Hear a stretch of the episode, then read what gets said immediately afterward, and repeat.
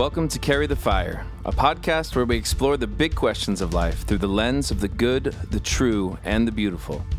I'm your host, Dustin Kensrue, and my hope is that through these conversations with people of diverse and divergent backgrounds and beliefs, we can glimpse the world anew through each other's unique perspectives.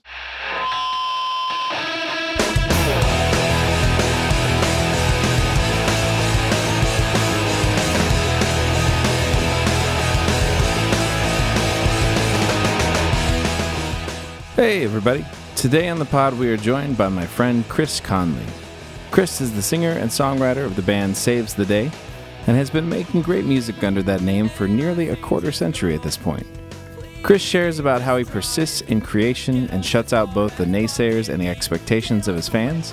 We talk about nostalgia as it relates to Chris's newest music and reissues of classic records, and what Chris finds helpful in the Buddhist understanding that life is suffering. Let's dive in.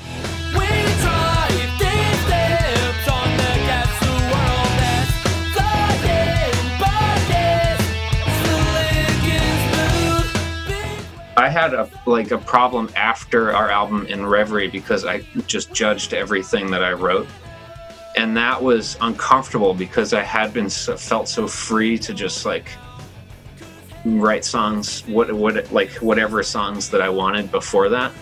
So I had to like retrain myself not to judge the songs. I would uh, like consciously work on something even if my, the back of my mind was like, "This song sucks."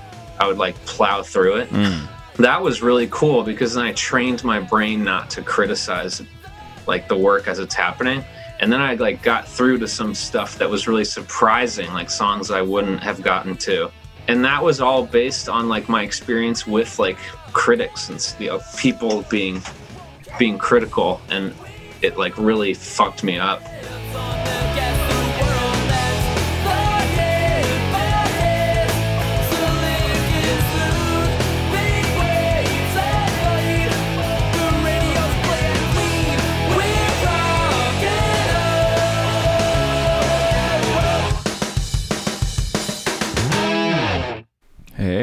What's up, dude? Dude, I like your setup in there. Thank you, thank you. It's pretty funky. this is my studio. That's awesome. Um, how are you? Good man? to see you, man. I'm good. I'm good. Uh, I start out every show asking people. I don't think I warned you. I try to warn people. Um, what would give you a deep sense of wonder when you were a kid? Oh, it's a great question. I think just like the the the world. I mean, like I grew up on a farm, and uh, like that was like way out of the way. It was totally in the in the sticks, and I was an only child, and my parents worked all the time, far away. So I was like left alone on this farm like all the time, and this is a long time ago. So kids were kids were left alone back then Mm-hmm.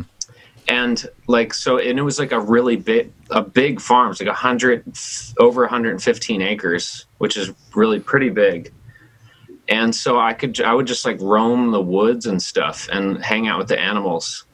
And uh, like we had sheep and pigs and cats and dogs and stuff. And um and a mo- uh, a donkey named moose yeah. Um, and it was just like really idyllic and like really beautiful. So it would be like nature itself you know like the trees and like the blue sky. And um, and then i think uh, like people like people is the the part of life that like i just can't figure i just don't know what the hell to do. I can't figure it out. I'm still i'm still most comfortable all by myself. Yeah. Uh, which I think uh, is hard when you're in a. I don't. I mean, I guess as a musician, you do have a decent amount of time to be alone, but then you all are confronted with a lot of people uh, all at once at yeah times. and I, i've n- i never got accustomed to that It's like And, you, ever, and you were. so- I mean, and you were very young when that began. For you. yeah yeah How how, Um, how old yeah. were you when uh, Can't Slow Down came out? Sixteen. um s- 17 when we recorded it and by the time it came out i was, I was 18 Okay. so it was like for senior year of high school recorded it in the winter break. That's awesome. So yeah, pretty pretty young.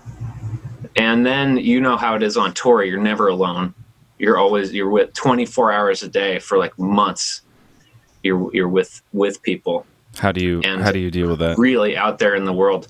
I mean, I don't really know. I feel like this whole time being home is sort of a revelation because I haven't been home this long since leaving high school and hitting the road like right away. So, um, and I realized like a couple months into this that this is the longest I've been home in in like my entire life since leaving school, and it felt really it feels really good. It feels good to be in one place and um, so I'm grateful for that that aspect of all this.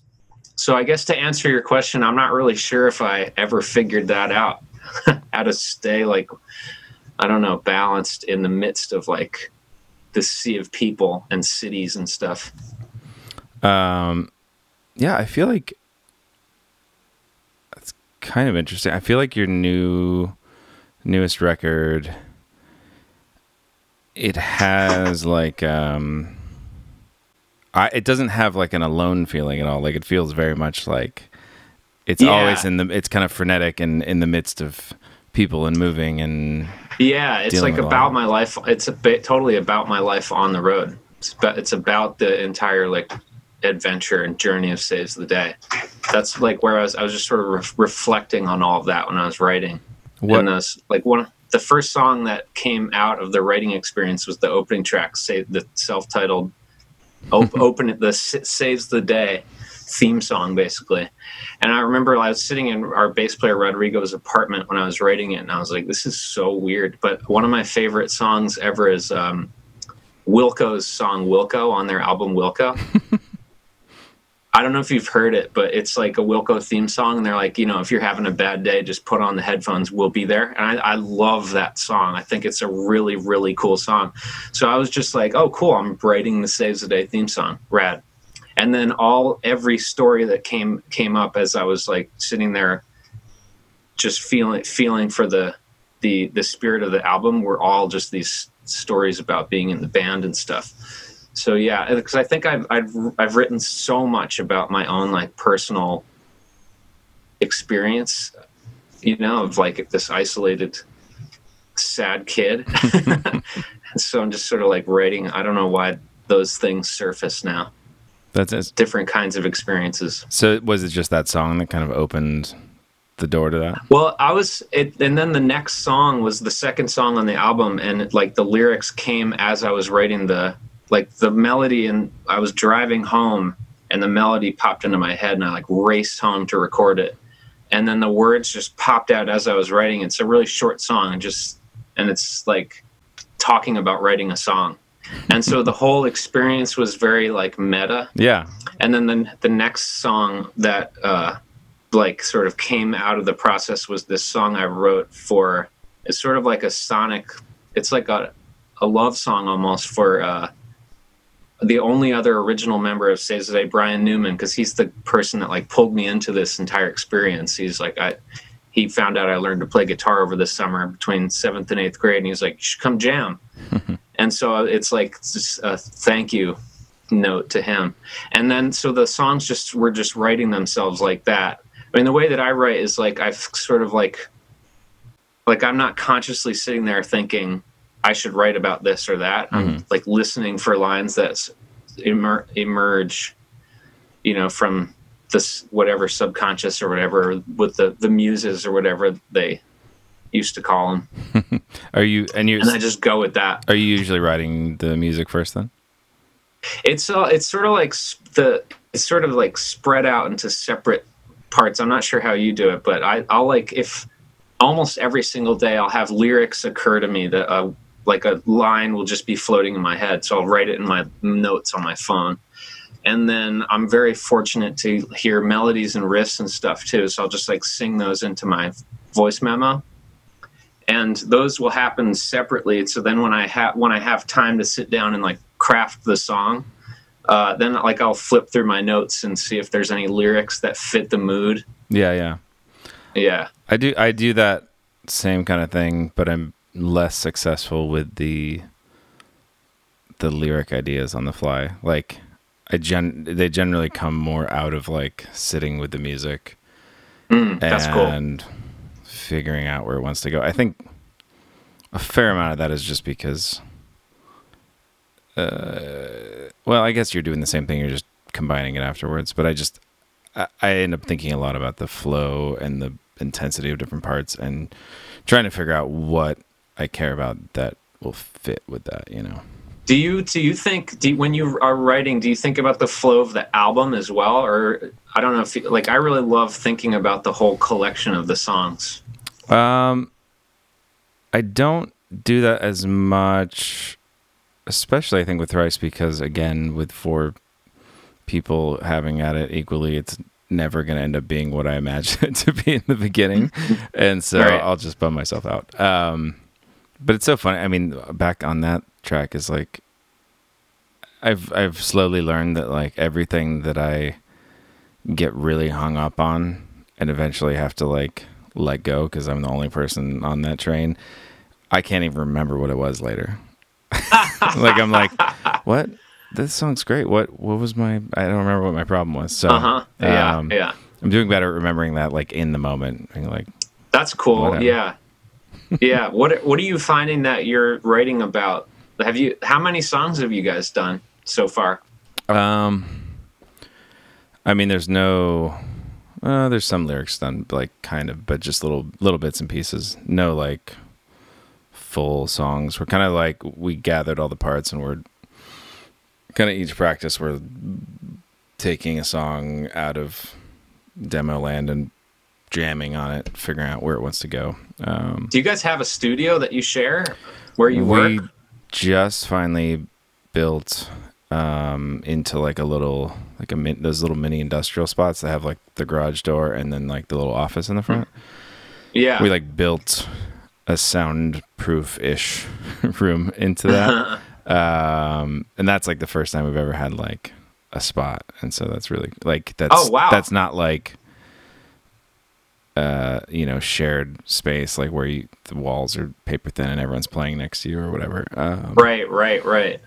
so that's Oh, that that's must been really be cool. nice. Yeah, it's been really, and we're trying to fix it up, so we're gonna record in there too. But um, That's awesome. yeah, I wanted to talk to you a little bit, like in the uh, kind of riffing off that idea of the new record, like looking back at all your time.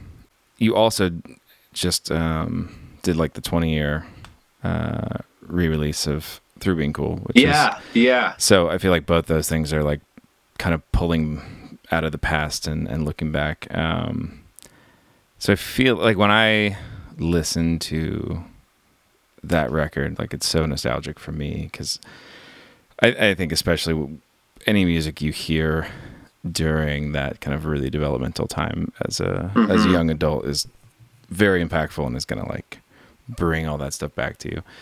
Um, but I was wondering if you have nostalgia for that record and, and the older records uh, as well, or if they're if uh, that you don't dig hearing them.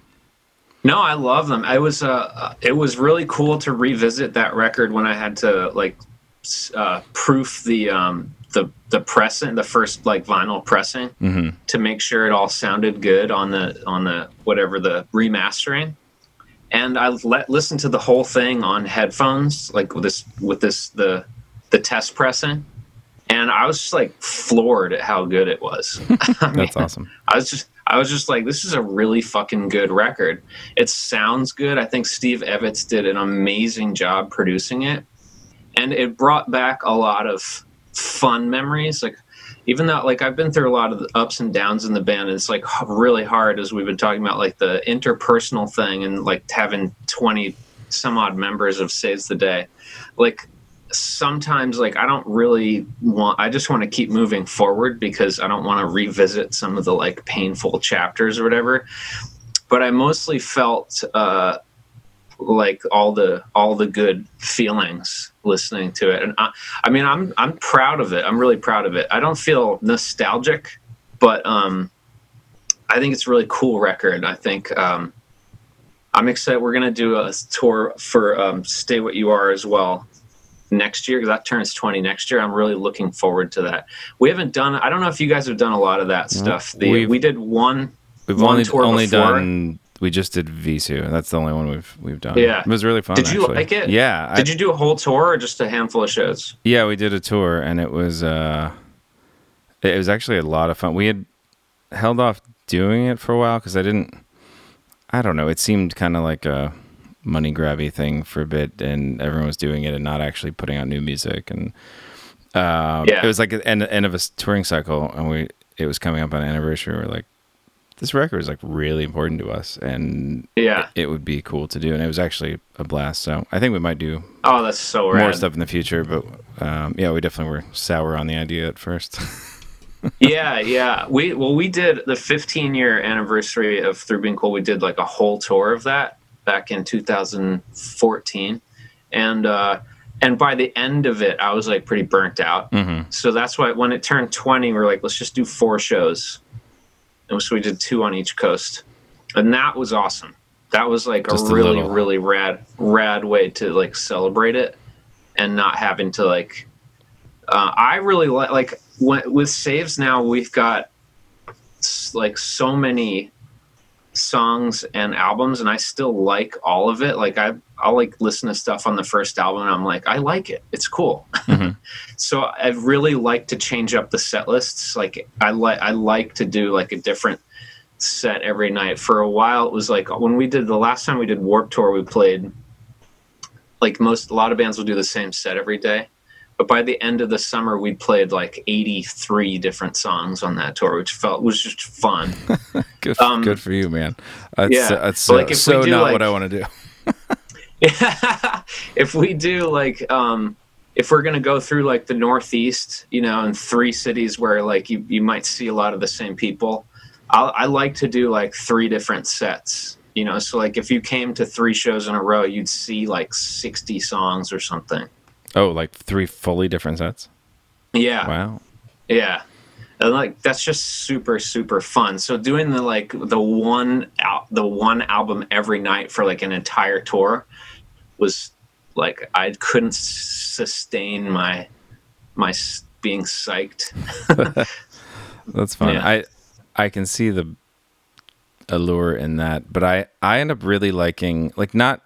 I mean, obviously, it's easier in a certain sense not to play a bunch of different songs every night, but I I end up really feeling like I can perform better when Mhm. the consistency is there because I Yeah. I'm not thinking about hey what song comes next or whatever like I'm ar- I'm right, right. intuitively like moving into this next like chord that's Right, going right. to hang over and shift this thing and it Yeah, becomes like really well rehearsed. yeah but it just for me like I, the feeling of it like i like being in like That's cool. the flow of it i guess Locked in. yeah That's really cool. so you were talking before about how many members uh, you've had in the band uh, and i was curious like what i mean you've had so many like really great players too um, like with that many great musicians like what is the best thing that you've like learned from all that I really love um, getting to play with, or having had the opportunity to play with so many different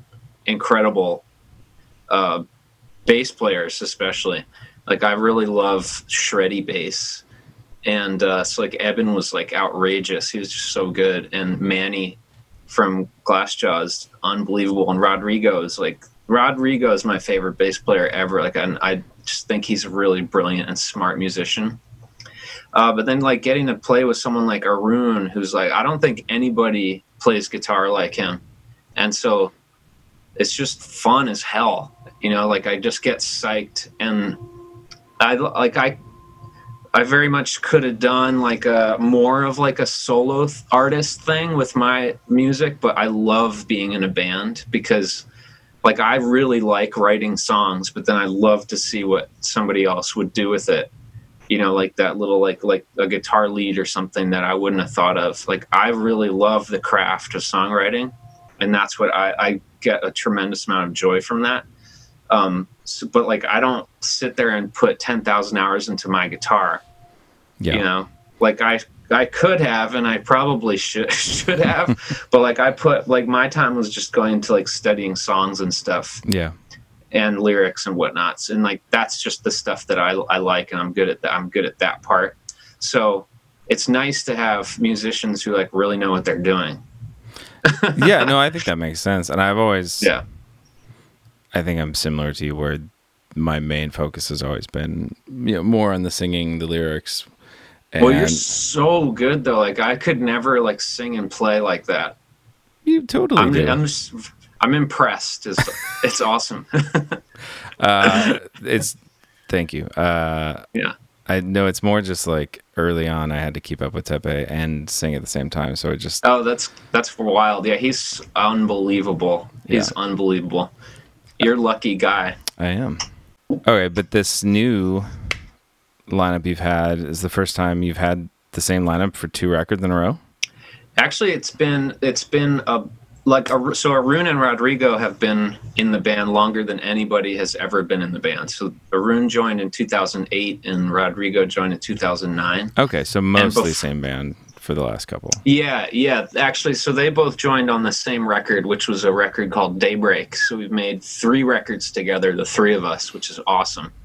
And, but we've had different drummers on each one of those. hmm Um, so, like, that's the drummer thing for Saves the Day is like Spinal Tap.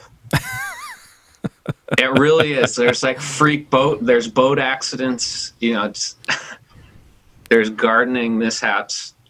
Um, but actually, our the last drummer we had, Dennis Wilson, he was in the band for five years. So that was like that was the long because the the lineup that was on through being cool and uh, Stay What You Are was only together for about three years, I think, and or maybe even less less than that. Um, so it was just like a brief, but we were we were making records at a quicker pace. hmm Um, now, like that, five years could go by, and I feel like it's like ten months. I don't know if you like time is it's like a time warp as you get older. It just the years circle by quicker and quicker. Yeah, that is definitely true. Um, yeah, it's weird. The time almost seems compressed in the past, but at the same time Mhm. drawn out. Yeah, yeah. Days took a lot longer. Uh, I mean, I love thinking about like the way my kids are experiencing time, like thinking back about Mhm. that, and just so so different. Yeah, definitely. Like a year is so long when you're a kid. I know and it's outrageous. I can't imagine what this year is like for them. Like my daughter is Seriously. 15, 15 and so she's like in high school and uh like I can't imagine like being in high school and having to just sit at home for a year. You want to be with your friends and everything. Yeah, it's rough. What uh, Yeah. have you like picked up any kind of different habits during uh, this time that have been helpful Uh helpful? or unhelpful? I'm just kidding. I'm just kidding. Um not really. I feel like I feel like I was like starved for um time at home. hmm And so like I guess I feel mildly guilty about how much I enjoy that, Yeah. you know. Because it's all for all the wrong reasons. Um, I mean, that I- we're stuck here. I definitely know what you mean with that. I I think especially for someone who's touring a lot, having, I mean, it's even it felt different than like the time between touring. Even like it just felt, and I, I don't know if that's part of that's just because it was so shut down for a bit, but it. As hard as it was, it was really healthy in certain ways for my family and for me, and Yeah. I don't know, just like a pause button for a bit. But I, I Yeah. I, for me, like I definitely was more fortunate than a lot of people to be okay to do that. You know, Right, right. So- Yeah. I miss my old habits of like going to the park. We have a really nice park here. And like I just don't feel comfortable going as much as I used to. I've talked to like we had I talked to a a doctor about all this stuff and they said you I mean I I'm not sure if I should even re- repeat too much but they said that if you're outside you pr- you're pretty pretty okay. If, Yeah, as long as you're not up in people's grill. My my wife's Right, a, a right. nurse, so I'm like she's talking about this all the time and whatever. But Right, right. yeah, I mean outside's great. I mean people were tripping out about the beach stuff in the beginning, but like the beach is windy and outside, and like as long as you're not right up in people's grill, like Yeah. it's great. And we also didn't know a lot about how it was actually spreading in the beginning, so Yeah. um, I think that's the hard thing is now we have more info, but it people don't understand the process of like how science works of learning and yeah, so you had a certain understanding, then you learn more, and you have to be like, yeah, we weren't right before we did. That was the best we had, and now this is it. Yeah. And it makes people end up being like, well, you guys just don't know what you're talking about. Right. Yeah. Yeah. So I'm just gonna do whatever I want.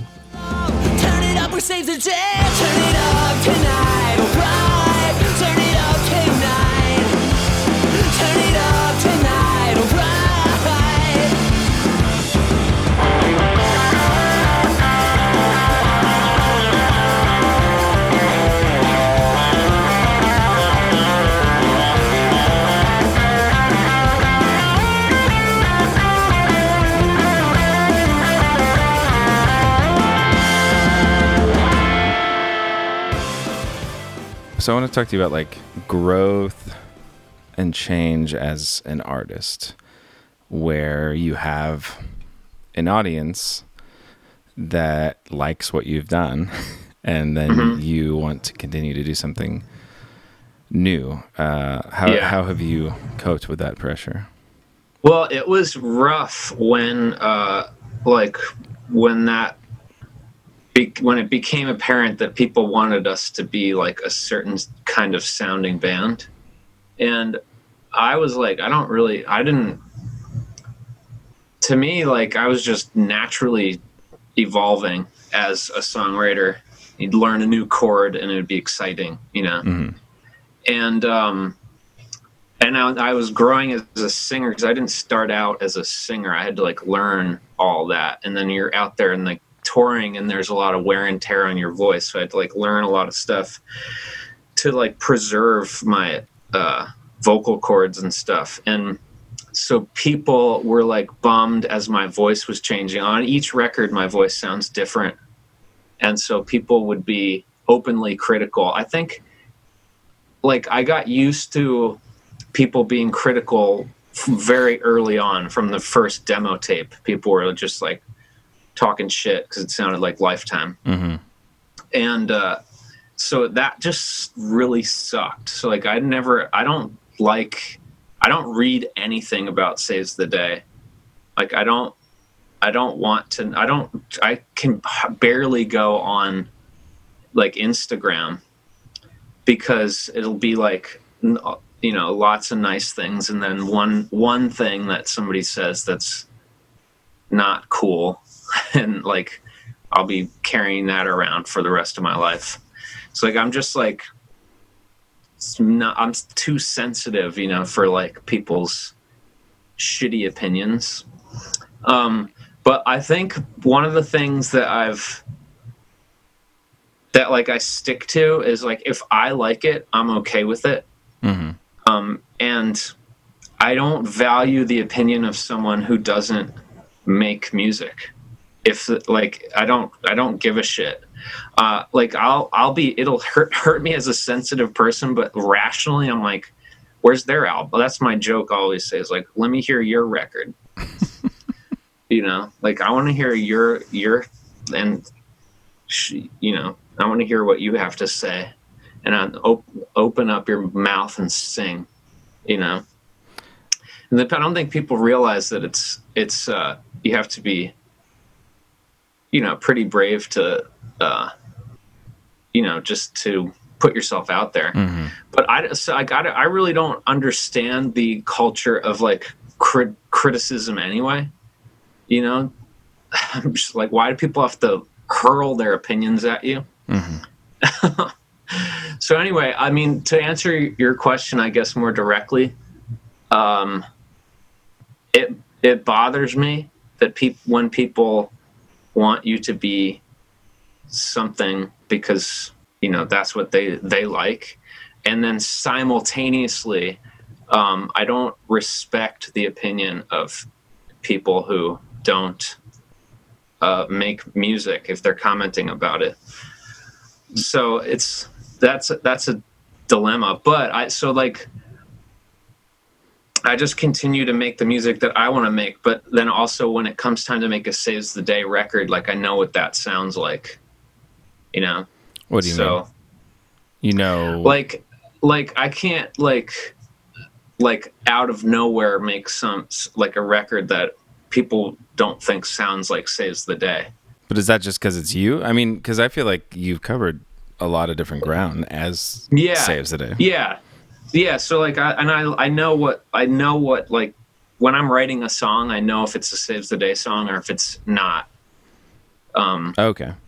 What do you do? If yeah so like I, I continue to write everything and like i enjoy writing because I, I feel like if i i had a like a problem after our album in reverie because i just judged everything that i wrote and that was uncomfortable because i had been so, felt so free to just like write songs what what like whatever songs that i wanted before that so i had to like retrain myself not to judge the songs Mhm. so but so so then i would uh like consciously work on something even if my, the back of my mind was like this song sucks i would like plow through it Mm. that was really cool because then i trained my brain not to criticize like the work as it's happening and then i like got through to some stuff that was really surprising like songs i wouldn't have gotten to Yeah, yeah. um, and that was all based on like my experience with like critics and you know, people being being critical and it like really fucked me up Did you hit a, Um, a point then, like, where you decided, like, I'm not looking at that anymore? Like, or was that gradual? i never like i never liked uh like i remember right after our very first tour with bane i came home and this is like 1998 and uh there were like message boards back then. Hmm and I was reading some message board people talking about hardcore, and um, somebody was so like somebody in Indianapolis, like I've been there once in my life on tour on this tour, said I'm gonna go, I'm gonna go as uh, saves the day for Halloween to be a giant zit. And that was the last time I ever went on the internet.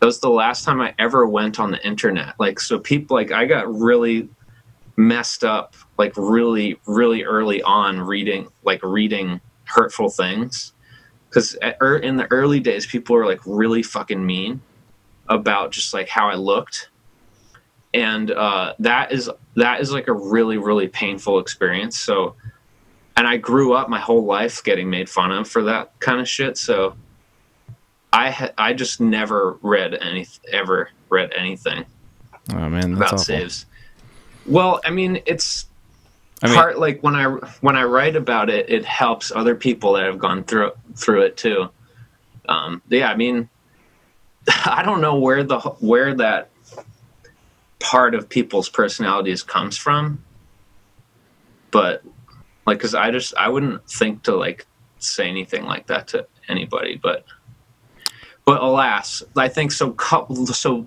rolled up into all of that like i'm i'm very sensitive to people's opinions mhm. and so and it could be some like i don't have self-esteem so i can't really i just can't mess with people's thoughts and feelings of me. Yeah, but I think what's interesting in what you're saying is like you have developed like a very like a robust sense of yourself and your own needs and you've learned to be like look like this is something that is not good for me so i'm piecing out on it. Like, yeah. Yeah yeah. I think it's tough because like i want to be able to be more present for people like on the on online and stuff you know to be more like i want to be able to help people if they're having a hard time mhm. but like I pretty much have to avoid it because there's like people that are unkind and like I just can't I can't I know I do know that much about myself like I can't withstand it Mhm. you know Yeah. so but then that goes into like the art where i'm like i feel like i i don't really i i love to just do whatever. And I, what's what's really cool is like saves the day has like a core group of fans that are that are along for the ride you know? Mhm. so like they're you know it's we might not be popular with the kids that go to the mall if that's still a thing but we've got you know like the diehard saves the day fans. And so I, I feel and i feel comforted you know like that they're supportive and they're awesome. Like saves the day fan i love saves the day fans. I i feel like like the punk in me is still the same dude who's just like i don't i just do whatever i want musically. Mhm. but then also like i have i understand like the limits basically of like you know what is like accepted as a saves the day record. So what the songs that don't end up working there? Do you ever work them out in some other capacity? yeah yeah i do i do and uh, like sometimes it'll just be like an exercise um but uh yeah i'll work on songs and and like eventually i'll probably do a solo record Mm-hmm. you know, it's like stuff like it can sound how, however it wants to sound. It doesn't have to be like a rock band. Yeah. I have way too many ideas that don't fit anywhere and I so in my mind I have like five side projects that are not real. Uh huh. Exactly. But yeah, hopefully one one day I yeah, I do yeah, them, but totally. um, one of my huge problems is it's always more exciting to work on the thing I don't have to work on at the moment. Mhm. I don't know if you have that, but just bad procrastination Yeah. where like it's physically hard for me to work on the thing I'm supposed to do right then that has to be done. And and Oh, a- any other idea, my brain's just like, hey, hey, hey, I can do it. That sounds fun. Yeah, yeah. And with art, it's weird to like have to do it.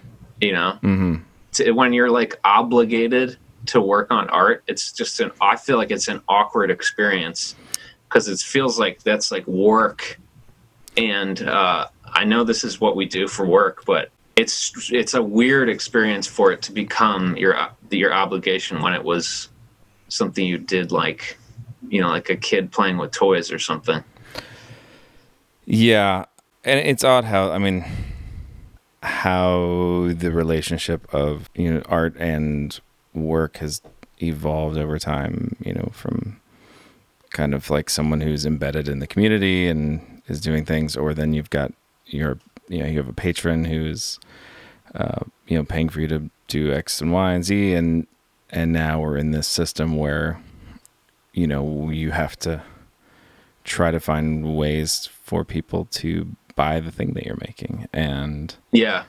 all of those things are you know have their own problems embedded in them. But um it's always strange because it's it's this thing that you love and it's also you're trying to you know be true to whatever you're trying to make and you're trying to also figure out how to not starve while you do it.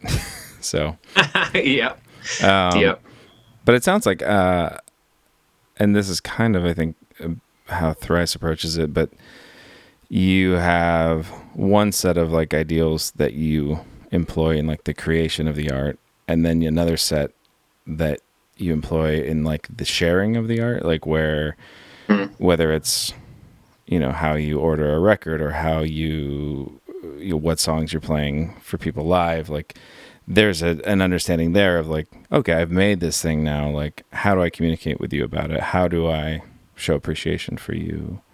yeah You know, liking Yeah. whatever. I lo- and I love the um, I just love the connection with with people, and I really I love to like. I love I since all the songs too were really honest. Like I love playing them. I find like new meaning in the stuff as Mhm. as I go. So like the sharing of it is is really is really fun. Like I very much va- I very very much enjoy and appreciate like the being in being in Saves the Day and making music for Saves the Day fans. And um, and I've been doing like this thing where I do like I'll do songs here like stripped down in like an acoustic form or like kind of reimagined. Mhm. and uh and that's been really cool too to like re- you know to revisit a song and realize like there's how many different ways you could approach a song. Yeah. and then it sort of like opens up new meaning to the to the song. And uh, that's been really cool. We've been doing that for our patreon. Oh, that's rad. and that's yeah it's been that's been really really fun. I really are you you're doing patreon Yeah, I have a Patreon for the pod. That's been cool. It's it's I really enjoy the aspect of like I don't feel alone like doing it and because I have Yeah, people I- like who care and are invested in multiple ways and are like totally making the journey possible and helping shape it and it's super cool. yeah it's been awesome like i really like this way of of making art and sharing it i think it's really cool.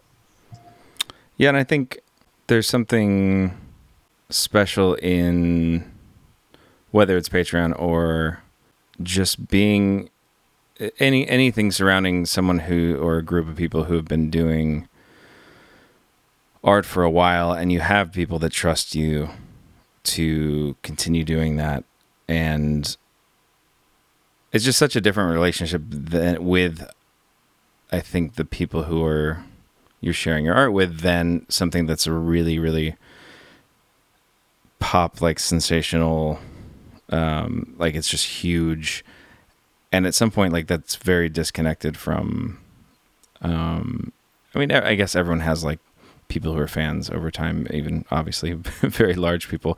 But you also see the flash in the pan kind of huge uh, Yeah. things happen too where someone had you know selling millions of records and their their next record like sells under a thousand or something like right yeah. and you and I have both been in a situation where you know we've never had this huge success, but we've had and enjoyed and built up uh, like a family of people who yeah. are all like even without something like Patreon, there there becomes a grouping of of people who are are sharing in a journey together, and it's really beautiful. Yeah, it's awesome. Yeah, it's really cool. It feels like it definitely feels like a family, and uh, that's one of the my favorite parts about this the Patreon journey is like I feel really connected, like making friends, and uh, like and you're very you wind up realizing that you're also similar. You know, that's why you connect hmm it's been awesome. So I feel like I definitely feel like I don't I ha- haven't felt as isolated because we started this Patreon basically like right when we were planning on starting it right when all this happened. Mm-hmm. And so so every month of this I've had a lot of great experiences connecting with people even though we're all like isolated I have not felt alone, which is great. That's rad, man. Yeah. Here I am.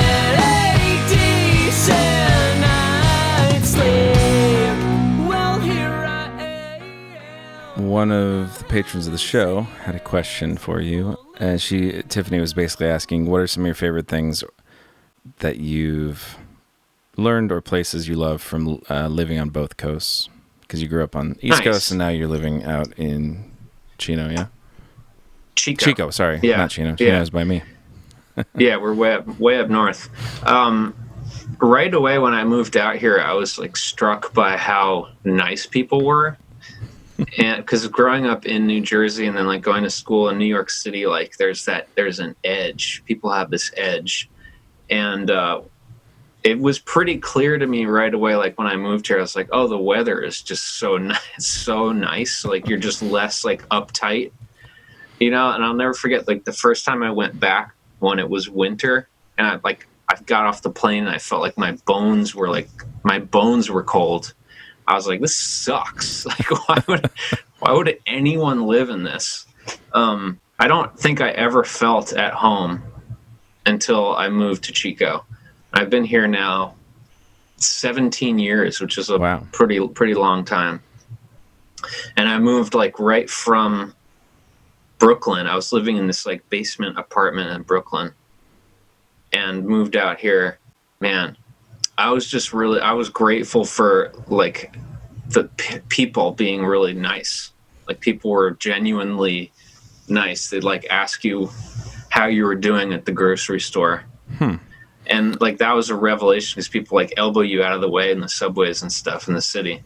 Yeah, I feel like Nor- Northern California has a different vibe too than than Southern California. I feel like Southern California has a lot of superficiality, even in some of the niceness. Like almost like a different version of like Minnesota nice, where it's like there's this veneer of kind of politeness. But I don't know. I, I always felt like, and maybe it's just seeing from the outside, but like uh, East Coast there's definitely the gruffness, but there's also like something underneath it. A lot of times there's like a solidarity, like uh maybe because you're all s- Yeah. suffering through the same weather or something, but like Right, right, right. and living on top of each other if you're you know in a in a denser part. But um like the meanness doesn't go. I mean, obviously there's mean, shitty people, but that like that that gruffness is like kind of a veneer over some deeper solidarity. I don't know. Like I think especially Yeah. like thinking about something like New York, where it's like so many people so close together. Like you almost some people don't, but I feel like most people end up developing that some sense of solidarity. Like we're all in this together.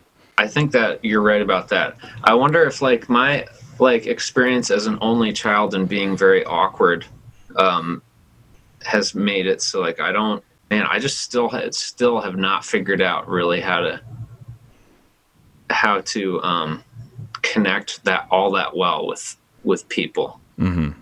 I'm really grateful though to have wound up in Chico because there is, I feel like I, I actually feel like a strong sense of community here. It's a small enough town where you feel like everybody knows each other, Mm-hmm. and that that has been great. That's that's been awesome. Like I didn't, there wasn't much of a, I didn't have a sense of com- community before, so That's good. I'm grateful for that. Yeah, thank you, Tiffany. Uh, I feel like we've talked cosmically a bunch of times in the past, but I have like the worst memory, Yeah. so I won't know what your answer is going to be on this. But I was just curious at this point in your life, like, do you have some kind of like philosophy of life or framework, like for how you think about the world or how you think about how you treat people or I think it changes like a lot um, year to year. So if you asked me last year, I would have had a different answer.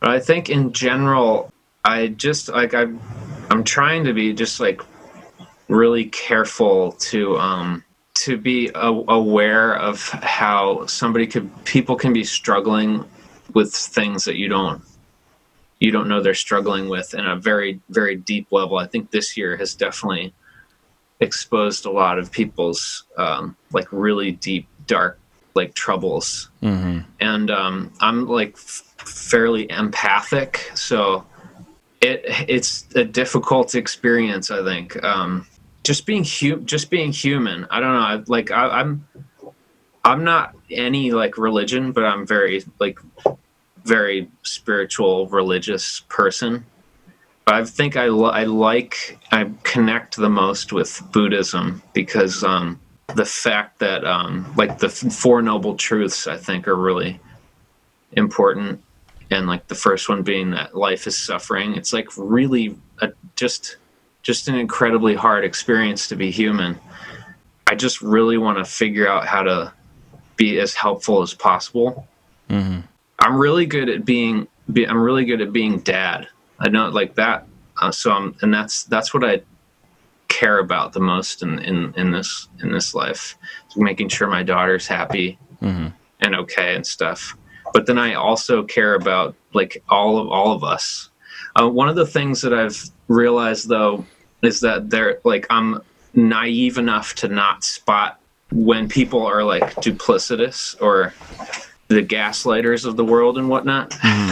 so then with with that knowledge and also trying to help people, I have yet to figure out how to connect with with people with uh, uh, like being vulnerable and open with people and but also having had experiences where I realized l- after the fact that I should have been you know guarded. Yeah, that's hard. so like that's that's been a that's been a weird experience for someone like me but i think it's you know it's part of the world.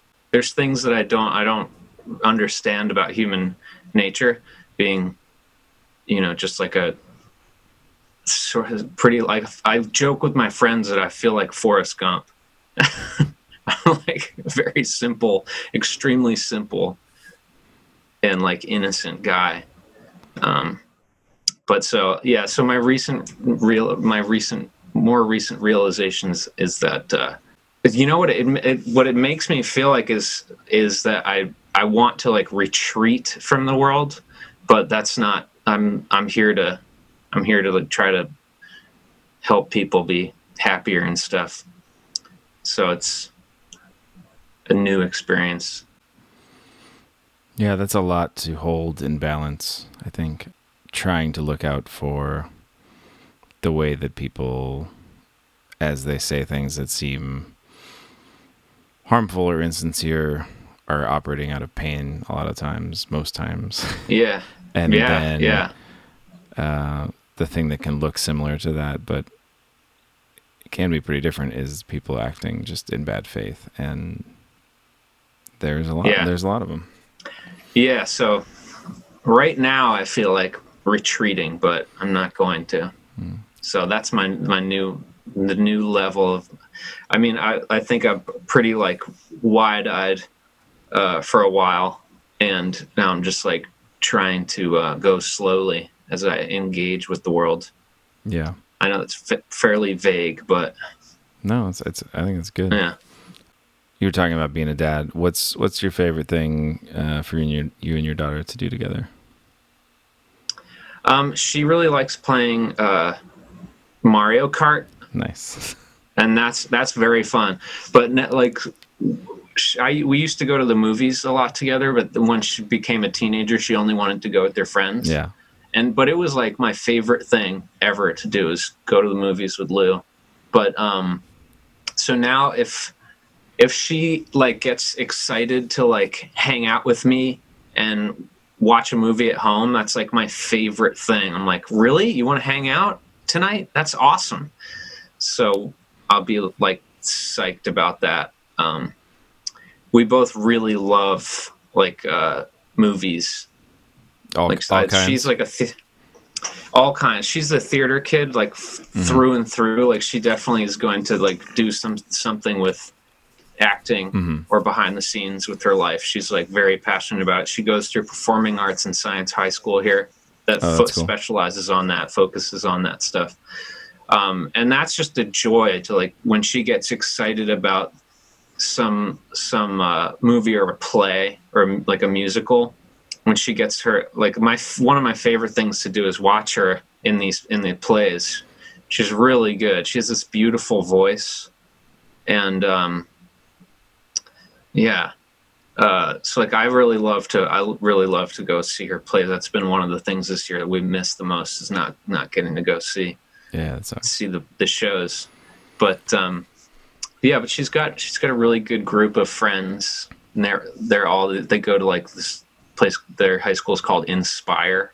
And it's like it's also the top rated school in the county which is rad. So it's not just like a hippy dippy flowing skirts and you know whatever flower flower power it's uh it's like a really good school but i just like really enjoy being her dad. Like I love to get up and make her breakfast and like she does her school here every day. Her mom and I live in different towns, but um, they don't have internet, so she comes to my house So it- we do one week on, one week off. So every week she's, but every single day she's here, like the entire day, which is so awesome. That's right. It's just nice to have her around. She's she's the best.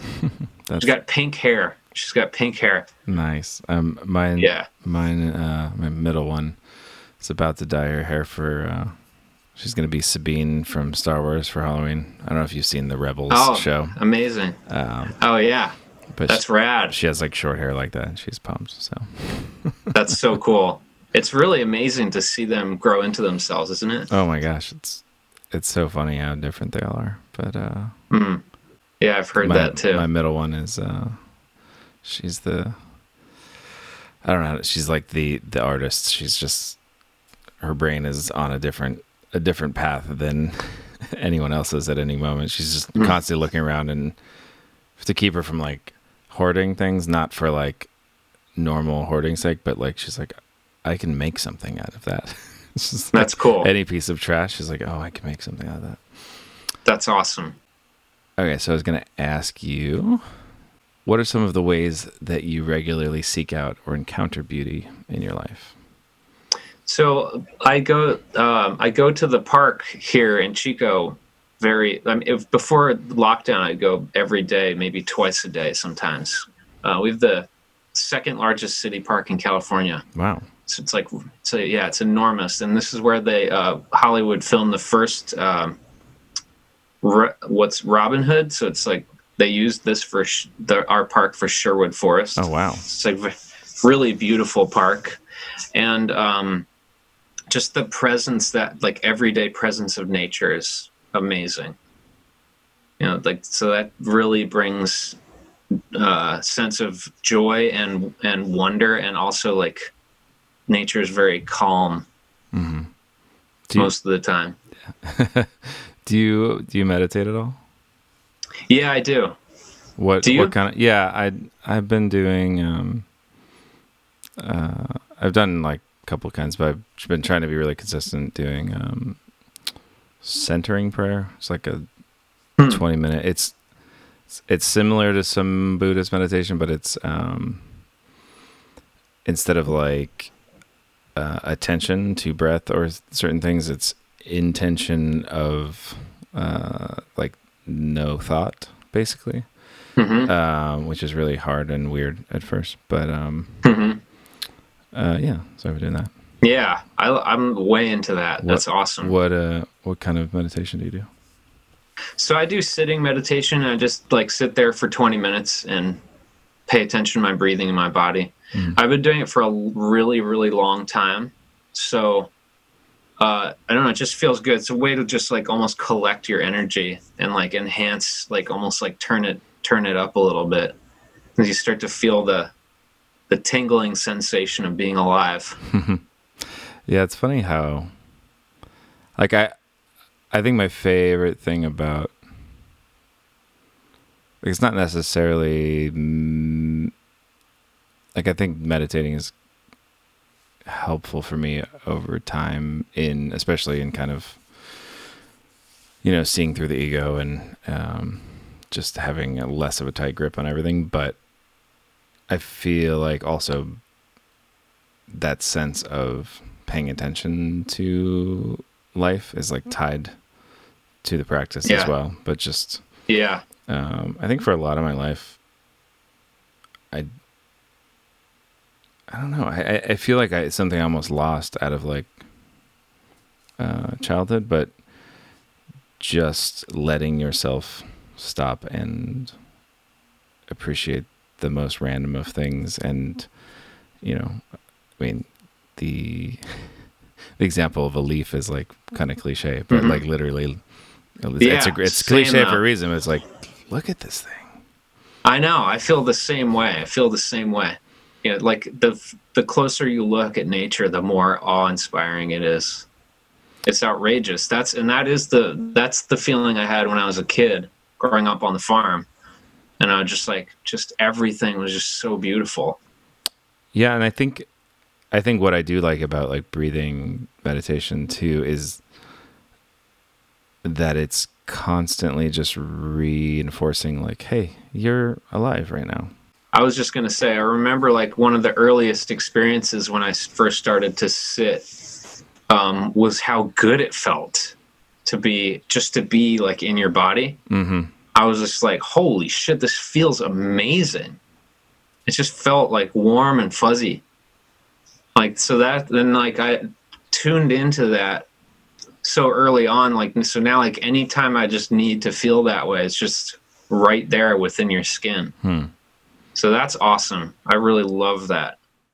I remember like joking how like there's a uh, I was talking about it one time and actually our guitar player Arun made the joke. Um, there was ecstasy before the before the rave or something like that. Anyway, um, because it felt because I was talking about how it felt just like ecstatic to just like just that just the feeling of being alive just felt insane, just amazing. So they like there was a word for ecstasy before the rave.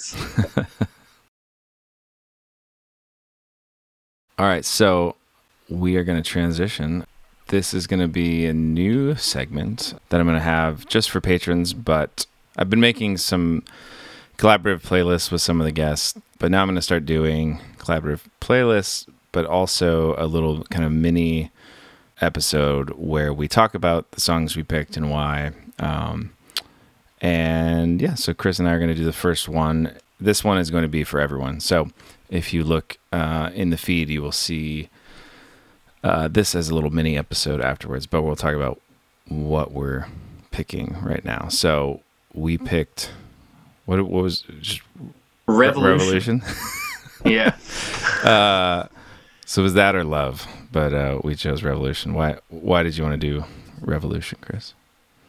Um, well, it feels kind of of the spirit of the times. I have been listening to a lot of songs like that recently, and I was just like, um, I and I also I love that I love music just as a vehicle for expressing feelings, and there's just so much that people are feeling right now. Mm-hmm. I also have like rather complicated political opinions. So like I love I love it when somebody else already said it in a song. Yeah. You know. And it's I didn't say it, they said it. Yeah, I feel like we have a good, um, a very good mix of musical styles on yeah. there too, which is turned fun. out s- super cool. Yeah, so go uh, go check that out in the feed. What are we gonna call it, Chris? Evolution? We'll do like a E V slash. Oh, or no, I guess We we'll, we'll just do the R. flip the E like the R yeah, slash. flip the E like Eminem. Or yeah, flip the R like Eminem. I don't know if. Spotify will let me flip the arm. All right. Um, yeah, whatever it's called, go check it out in the the timeline for Carry the Fire Pod. And thanks for coming on the show and uh, Thanks for having me. sharing your your heart with us. And uh, Absolutely. I wish you uh, I wish you well. Thank you, Dustin. Thanks for having me, man. I appreciate it. It was tons of fun. Thanks, bud.